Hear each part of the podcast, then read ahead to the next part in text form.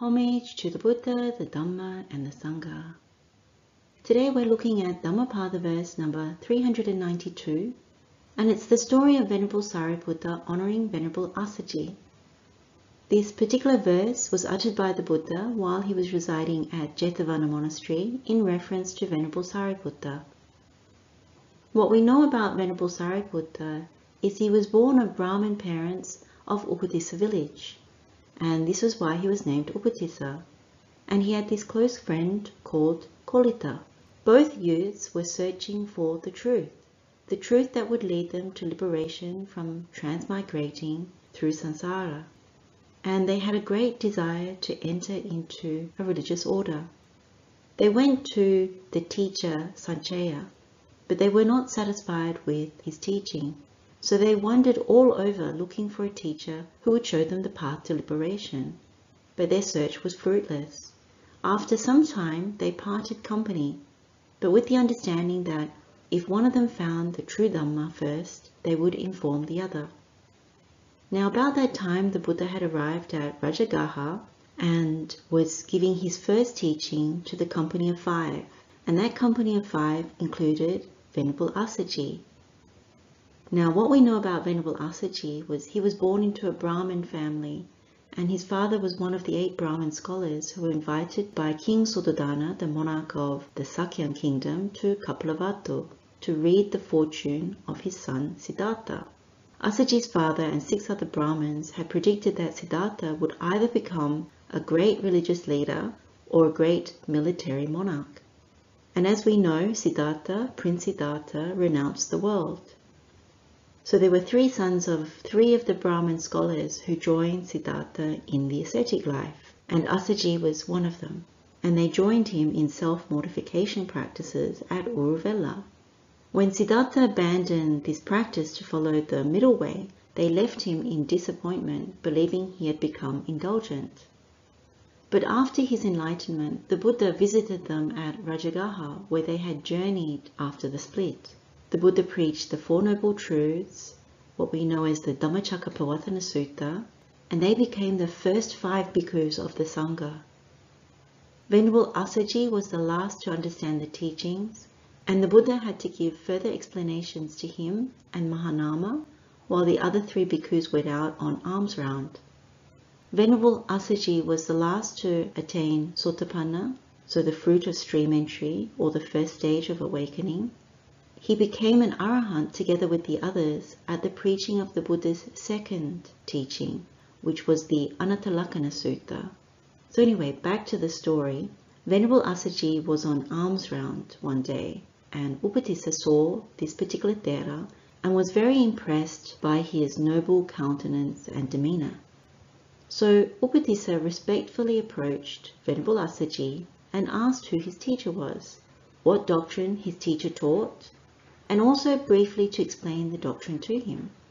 Venerable Assaji then told Upatissa about the arising of the Buddha and about his sojourn at the Veluvana monastery in Rajagaha, and then Venerable Assaji quoted a short gatha connected with the Four Noble Truths, which was Yadamma Hetupa Bhava Tesang Hetum Tathagato Aha Tesancha Yo Nirodo Evang Vadi Maha Samano all the things in existence arise from a cause. The Tathagata has declared the cause thereof, and also the cessation. This is what is told by the great recluse. When the verse was only halfway through, Upatissa attained the fruit of stream entry, the first stage of awakening, while hearing the teaching. As promised, Upatissa went to his friend Kolita to inform him that he had found the true Dhamma. When the two friends, accompanied by 250 followers, went to the Buddha, who was then at Rajagaha, when he arrived at Veluvana monastery, they asked permission to enter into the Buddhist order, and both Upatissa and Kolita, together with their 250 followers, were admitted as bhikkhus. Upatissa, son of Sari, and Kolita, son of Moggali, then came to be known as Sariputta, so Venerable Sariputta, and Moggallana, Venerable Mahamoggallana. Soon after their admission to the order, the Buddha expounded the Dhamma, and the 250 bhikkhus attained arahantship. But Venerable Mahamoggallana and Venerable Sariputta attained arahantship only at the end of seven days and 15 days respectively. And the reason for the delay in their attainment of arahantship was that they had made a wish for chief discipleship, which required much more striving to achieve perfection. The Venerable Sariputta always remembered that he had been able to meet the Buddha and attain the deathless through Venerable Assaji so he always paid respects in the direction where his teacher was, and he always went to bed with his head lying in the same direction. Other bhikkhus who were staying with him at Jetavana Monastery misinterpreted his actions and said to the Buddha, Venerable Sir, the Venerable Sariputta still worships the various directions, the east, the south, the west, the north, the nadir and the zenith, as he has done before as a Brahmin youth. It seems as if he has not yet given up his old beliefs. The Buddha sent for Venerable Sariputta, and Venerable Sariputta explained to the Buddha that he was only paying respects to his teacher, the Venerable Assaji, and that he was not worshipping the various directions. The Buddha was satisfied with the explanation given by Venerable Sariputta and said to the other bhikkhus, Bhikkhus, the Venerable Sariputta was not worshipping the various directions, he was only paying respects to his teacher and benefactor, through whom he had attained the deathless. It is quite right and proper for him to pay homage, to bow down to such a teacher. Then the Buddha spoke in verse as follows. Yangha Dhammang Vijaneya, from whom one has known and understood the Dhamma. Sama Sambuddha Desitang, taught by the perfectly enlightened one. Sakachang Tang Namaseya, one should honor and venerate them. Agi Hutang wa Brahmano, like a Brahmin honors and venerates the fire sacrifice. When we look at this story, we know that it's quite surprising in the sense of Venerable Sariputta, who we know is the chief disciple of the Buddha, one of the chief disciples of the Buddha, that he was bowing down his head, venerating Venerable Assaji. and although Venerable Assaji was one of the first five to learn the teachings, that's still different from the perfection of being one of the chief disciples of the Buddha. We know that there are certain perfections that need to be realized and fully developed in order to attain to this position of chief disciple of the Buddha. And so what you see from this is that Venerable Sariputta has no conceit. If he had conceit, that would have been what would prevent him from bowing down or honoring Venerable Assaji.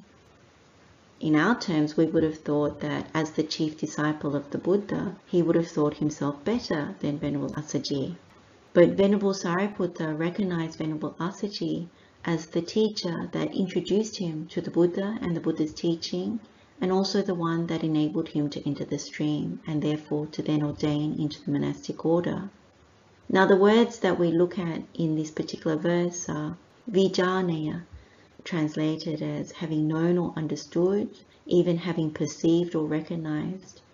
So if you have learnt Dhamma from someone who knows and has understood the Dhamma, that is very important because they're able to show you, they're able to explain what they know and have understood of the Dhamma.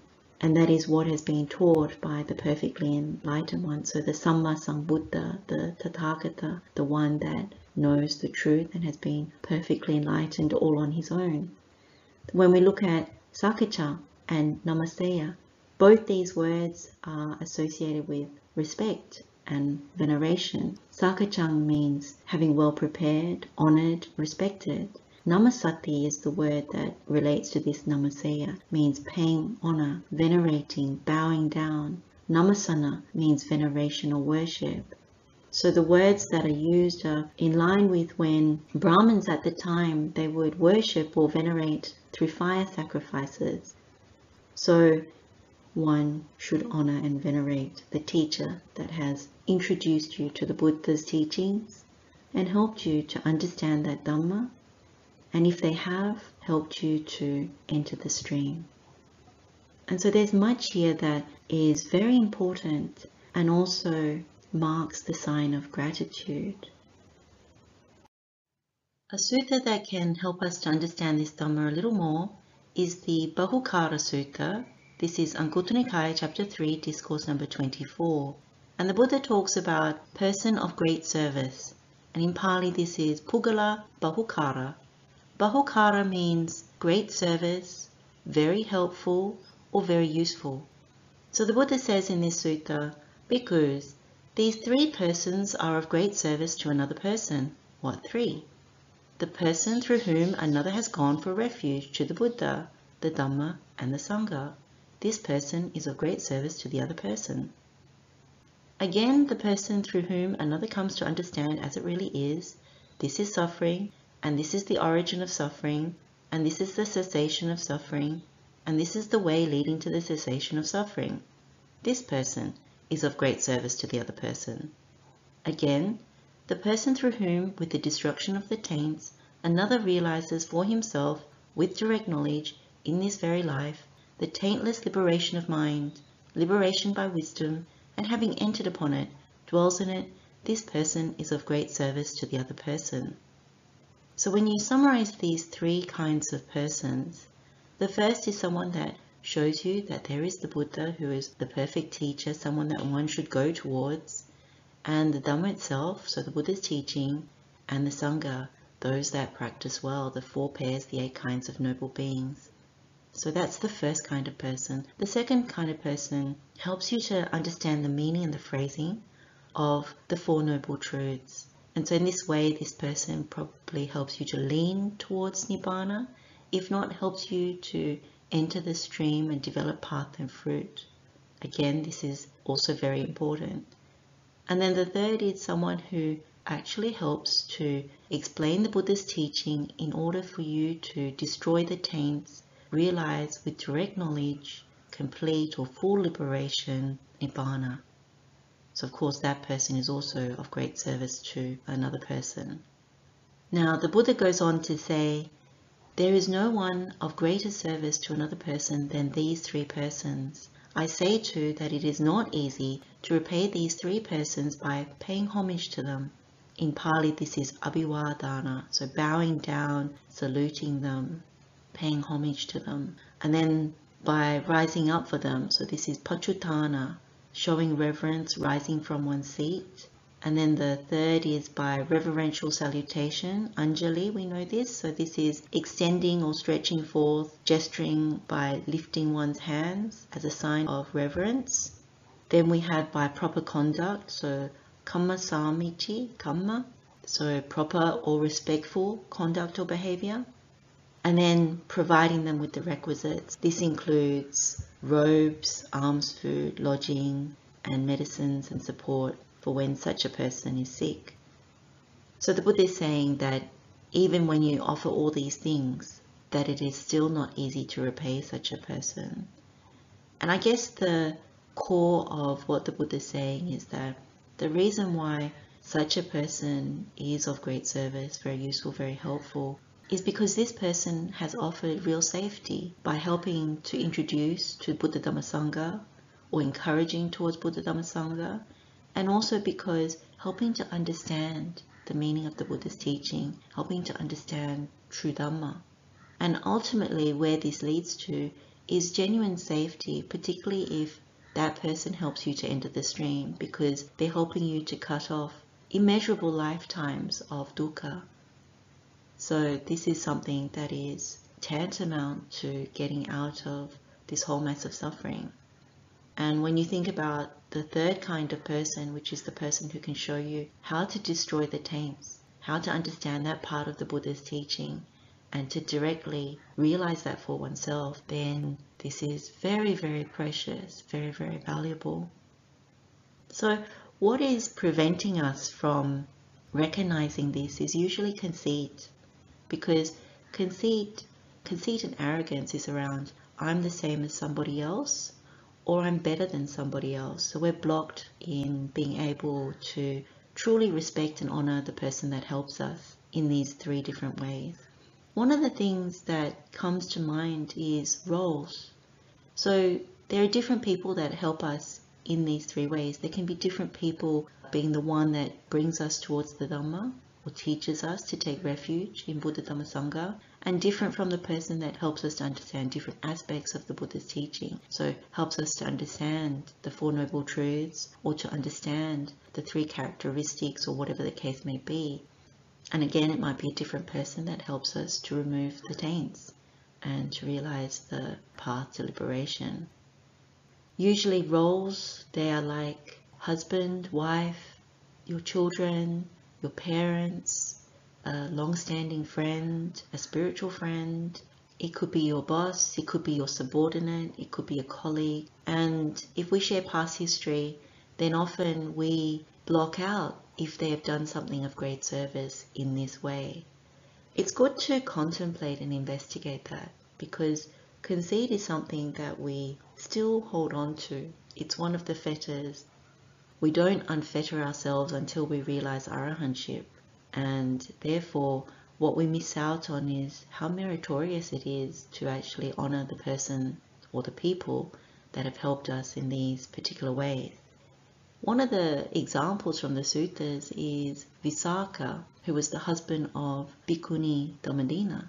In his case, if you can imagine at the time of the Buddha, it would have been that if you had a husband, you would pay respects to your husband. He would have been the head of the house and so on. But when Bhikkhuni Dhammadina ordained and then became a very learned bhikkhuni, it was Visakha who came and paid respects to her, bowed down, and sat to one side and then asked all these questions. And she answered all those questions, and then he bowed down and left.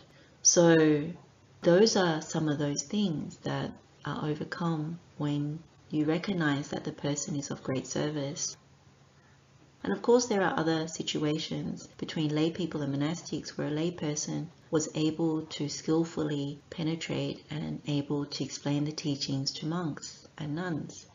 The example that comes to mind is Chitta the householder. There are a number of suttas where he explained certain things to the monks and he was praised by the Buddha.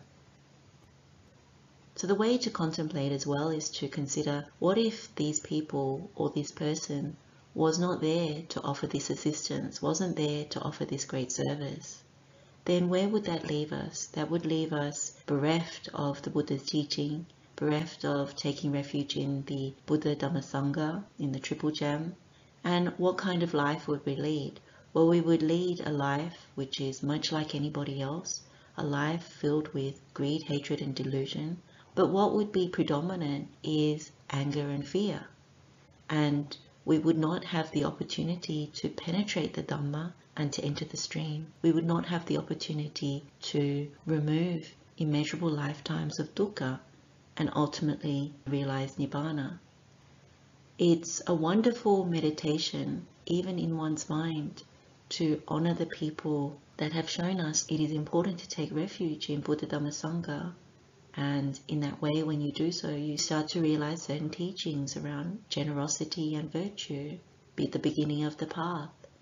And then when you realize there are certain people that have helped you to understand the Four Noble Truths, when you realize how important it is, in your mind you honor that person at the very least. It's something that really lifts the mind and you feel so much gratitude that is a very good way as an entry point to gratitude. To reflect on dukkha and to realize that there have been people that have helped us to alleviate the suffering in the first instance, but the second is to penetrate some of the Buddha's teachings. And so it's good to rest the mind contemplating this. And of course, this aligns with why Venerable Sariputta honored Venerable Assaji. He truly understood this. In the Dakkhina Vibhanga Sutta, this is Majjhima Nikaya discourse number 142, the Buddha goes on about this as well and expands on it. So the Buddha talks about when one person owing to another has gone for refuge to the Buddha, the Dhamma and the Sangha. So this is similar to the previous sutta. Then the Buddha says when one person owing to another has come to abstain from killing living beings, from taking what is not given, from misconduct in sensual pleasures, from false speech, and from taking wine, liquor, and intoxicants, which are the basis for negligence. So in this case, the person keeps the five precepts. The third is when one person owing to another has come to possess perfect confidence in the Buddha, the Dhamma, and the Sangha, and to possess virtues loved by the noble ones. this particular one is around the factors for stream entry. And then the last one is when one person owing to another has become free from doubt about suffering, about the origin of suffering, about the cessation of suffering, and about the way leading to the cessation of suffering. In this particular case, when you're free of doubt, that means you have conviction, conviction towards the Buddha, towards the Dhamma, towards the Sangha. And again, we know that doubt is one of the fetters. So when you remove that, that enables you to also enter the stream. Also, we know when someone understands about suffering from the Upanisa Sutta, this is the nutriment or the condition for developing conviction, saddha.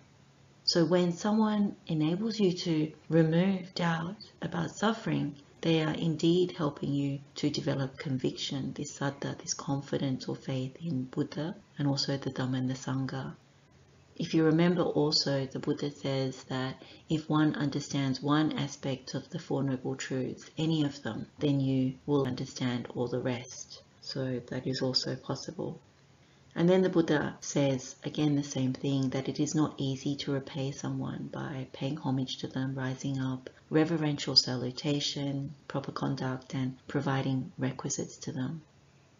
When you really reflect on that last statement, it really hits home that it is something that is so priceless. It's valuable, something that cannot be paid off that easily.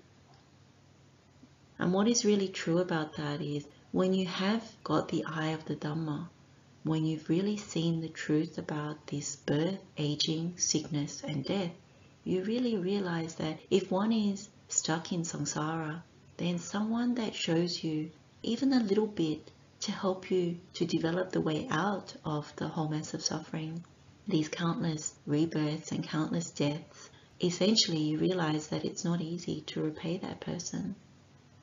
And rightly so. If you also know the Mahamangala Sutta, so this is in the Sutta Nipata, you remember the highest blessings or the good fortune that comes to you by certain qualities. So the Devas had asked the Buddha about what are the highest blessings. So one of them that the Buddha talks about is about honoring those who are worthy. So the Gatha actually says, Asevana chabalanam nancha sevana puja cha pujaneyanam etam mangalamuttamam you know that not to associate with fools, but to associate with the wise. So we already know it's very good to associate with those who are at least the same, if not better than you when it comes to practicing and developing the Dhamma, and also those that have renunciated or have very good practice and sila, and who are knowledgeable in Dhamma or live by the Dhamma. The last part of that is to honor those who are worthy of honor and this is our highest blessing. So often we don't understand that there are higher blessings than what we do in convention. So when you look at the worldly yardstick, what comes is usually honoring people who have power, who have wealth, who have prestige or reputation based on skills and knowledge uh, in worldly things. We honor them and give them the best seat and offer them the best food and respect them, you know, in convention. But the Buddha talks about honoring those who are worthy. And so when you read the suttas, you hear about who are those who are worthy. And it's often people that have entered the stream. So when you think about Sangha, the Buddha, one of Buddha's definitions for Sangha is the four pairs and the eight kinds of noble beings. They're worthy of honor, worthy of gifts and hospitality and respect, and worthy of Anjali. So, so they are the Sotapanna, path and fruit, the Sakadagami, the once returner, path and fruit, the Anagami, non-returner, path and fruit, and of course the Arahant, path and fruit. You clearly know these are the kinds of people that are worthy of offerings, worthy of honor, worthy of gifts, worthy of hospitality, worthy of Anjali. And of course, we know those that have entered into the monastic order, leading a life of renunciation, then of course, those that fulfill those aspects are also worthy of offerings, gifts, and things of that nature as well. When you look at this, it's important to clarify one's understanding in the Buddha's dispensation about those who are worthy of honor there is also an interesting teaching in the Samaccitta Vagga, and this is in Anguttara Nikaya, chapter 2, discourse number 38. and it's in relation to Venerable Mahakachana. So at this time, Venerable Mahakachana was staying near Madura in Gunda's Grove, and a Brahmin called Kandarayana went up to Venerable Mahakachana, exchanged greetings with him, sat down to one side and asked him, I've heard, Master Kachana, that the ascetic Kachana doesn't bow to old Brahmins, the elderly and senior, who are advanced in years and have reached the final stage of life, nor does he rise in their presence or offer them a seat. And this is indeed the case for the ascetic Kachana, does not bow to old Brahmins, elderly and senior, who are advanced in years and have reached the final stage of life, nor does he rise in their presence or offer them a seat. This is not appropriate, Master Kachana. And then Venerable Mahakachana says, There is the stage of an elder and the stage of youth, as explained by the Blessed One, who knows and sees the perfected one, the fully awakened Buddha. If an elder, though 80, 90, or 100 years old, still dwells in the midst of sensual pleasures, enjoying them, consumed by thoughts of them, burning with fever for them, and eagerly seeking more, they are reckoned as a child, not a senior. If a youth, young, black-haired, blessed with youth, in the prime of life, does not dwell in the midst of sensual pleasures, enjoying them, consumed by thoughts of them, burning with fever for them, and eagerly seeking more, they are reckoned as astute, a senior. So then after Venerable Mahakachana explained this, this Brahmin actually bowed down and understood what Venerable Mahakachana was saying. And he said, the masters are elders at the stage of the elder. We are youths at the stage of youth. Excellent Master Kachana. From this day forth may Master Kachana remember me as a lay follower who's gone for refuge for life. So what is interesting here is the different definition, and this clarifies or highlights the distinction that the Buddha makes and the Noble Arahants make between a true elder and someone who really should be considered as a child or not a senior. So the measure is really around sensual pleasures, sensual desire. The opposite is around renunciation. So the true elder is one who truly renunciates. And Venerable Mahakachana is very elaborate in how he's explained this. Clearly, he will not bow, offer respect, or honor someone who is imbued with sensual pleasures. So this is a very interesting one because when we come across people in the world, the measure, as we've just said before, is about power, prestige, wealth, and gaining wealth. Even having the desire for wealth and gain is something that is promoted in the world. So it's a very worldly tendency, this whole gain, honor, and popularity. And the Buddha's teaching, because as we all know, that leads to more and more samsara, rebirth, and transmigration, the whole mass of suffering. So someone who is a true elder recognizes that, sees the danger in sensual pleasures, and recognizes that Instead of going in that direction, I'm going in the opposite direction. I'm going against the stream, as the Buddha would say, which is towards renunciation and understanding true Dhamma. And so that path is not greed, hatred, and delusion. That path is the path of non-greed, non-hatred, and non-delusion. But very much in this particular teaching, what Venerable Mahakachana is emphasizing is the non-greed path. To understand Venerable Mahakachana's explanation, we can look at our study of Aditta Sutta. This is Samyutta Nikaya, chapter 35, discourse number 28, and also part of the Petakopadesa. So as you know, we've talked about the three kinds of objects, agreeable object, disagreeable object, and neither agreeable nor disagreeable object. We've talked about the sense contact, being pleasant, painful, or neither painful nor pleasant and the associated feelings, so pleasant feeling, painful feeling, and neither painful nor pleasant feeling. And the result is all dukkha. So painfulness in change, viparinama dukkha, or painfulness in pain, dukkha dukkhata, or painfulness in construction, sankhara dukkha. Now, what Venerable Mahakachana was highlighting was the greed path. So greed is molded by means of the agreeable object. So any of the essential objects that we find pleasure in. So when he looks at the person who is imbued with sensual pleasures and imbued with those feelings, imbued with the sensual desire thinking, sensual thoughts, and then burning with lust-born fever, then this is really this greed path. So you can see the inside pathway. Agreeable object is the condition for sense contact being seen as pleasant. Therefore, the pleasant feeling arises. We approach that with joy.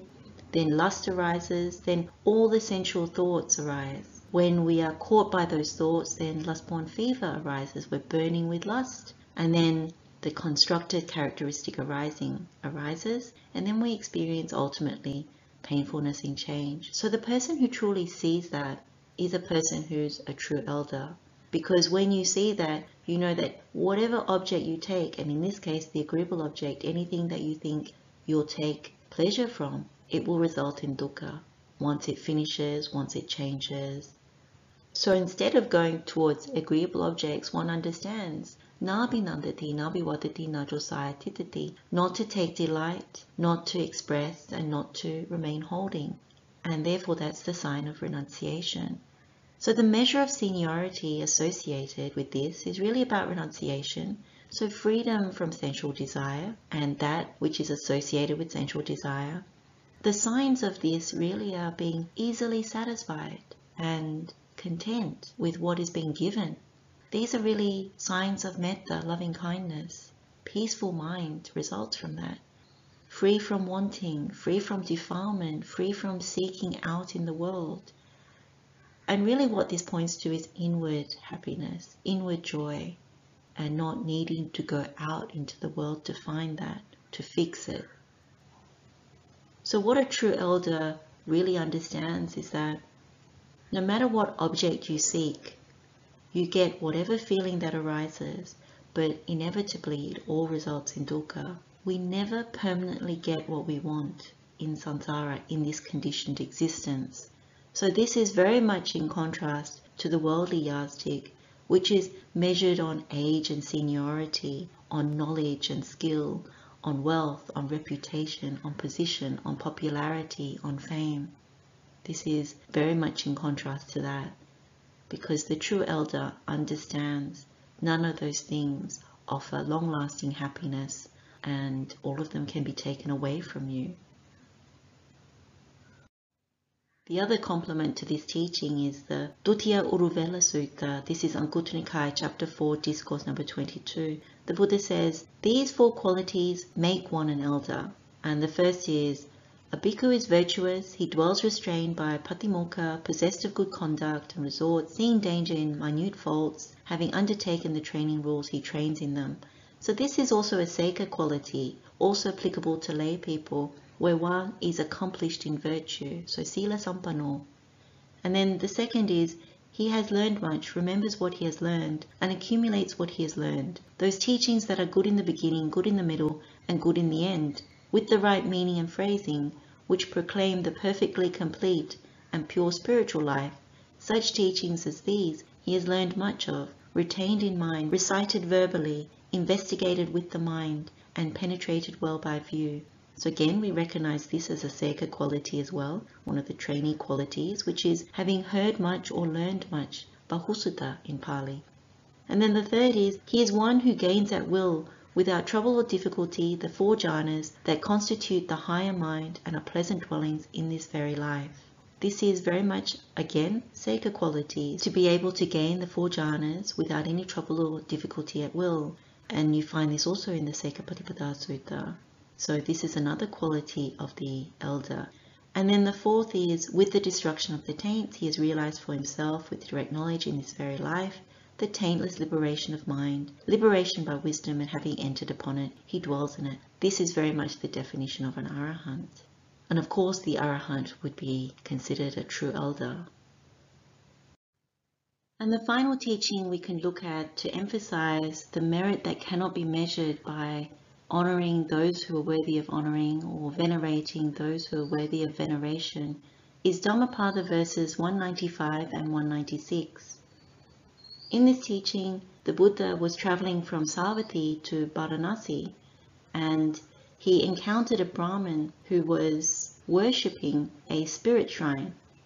And when the Brahmin was sent for by the Buddha, the Brahmin didn't pay respects to the Buddha, but instead paid respects to the shrine. And so the Buddha said to him, Brahman, by paying respect to the shrine, you are doing a meritorious deed. And so the Brahmin was very happy. With that happy frame of mind, the Buddha then used his supernormal power and brought forth this golden stupa of Kassapa Buddha and allowed it to remain visible in the sky. And then the Buddha explained to the Brahmin and the other bhikkhus that there were four classes of persons worthy of a stupa. The first are the Buddhas or the Tathagatas who are perfectly enlightened all on their own.